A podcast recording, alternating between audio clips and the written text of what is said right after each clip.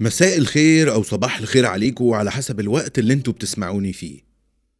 أيام زمان ما كانش فيه إنترنت ولا منصات اجتماعية ولا تكنولوجيا ولا الحاجات اللطيفة دي خالص. عيشة المنطقة والجيران ولعب الكورة والعجل في الشوارع والنوادي والملاهي وحاجات تانية كتير قوي. كنا شعب شبه منغلق على نفسه.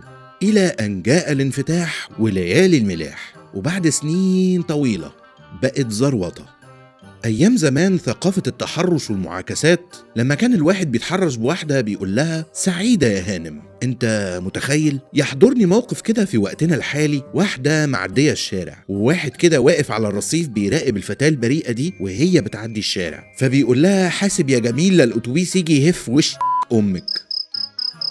الأظرف بقى في الموضوع إن الجميل ضحك. أظن مش محتاج أكمل بقية المشهد عشان الصورة وصلت لحضراتكم خلاص. التقليد الأعمى للثقافة الأجنبية. خليك style يا bro في اللبس وطريقة الكلام. حط أي كلمتين تلاتة إنجليزي أنت عارفهم وأهم حاجة بتعرف تنطقهم ب American accent أو British accent. على حسب المستوى التعليمي بتاع حضرتك. عشان محدش يقول عليك فلاح. مع الاعتذار طبعا لأهلينا الفلاحين. خد بقى يا سيدي الكلمتين دول وحطهم في نص أي حوار أنت بتتكلم فيه أو أي حاجة حتى لو بتهري.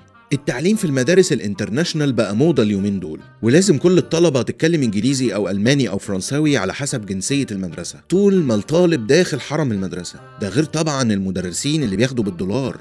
آه يا ولاد المحظوظة. إحنا بدأنا نفقد الهوية العربية واللغة العربية كمان بالمرة. زمان الناس كانت بتلبس بدل وكرافتات وشعرها مصفف وملزق كده على جنب بعناية. دلوقتي الموضوع بقى أستغفر الله العظيم يا رب. حلقة بطة بنطلونات super skinny ملزقة ومقطعة وتيشيرتات مقطعة برضو. مش فاهم إيه موضوع الهدوم المقطعة ده بصراحة. والبنات ال under age اللي هم من 11 ل 13 سنة دول اللي بيلبسوا باديهات stomach. وحاجة حلوة خالص. حتى في الفن إحنا حاليا بنحاول نطلع من فترة الأفلام التجارية. يا رب بس ما نطولش. ومن موقعي هذا بقى بقول لكم يا ريت بقى لو تقولوا لي إيه رأيكم هو إيه اللي حصل لنا يا مصريين؟ اشوفكم بقى الحلقة الجاية. سلام.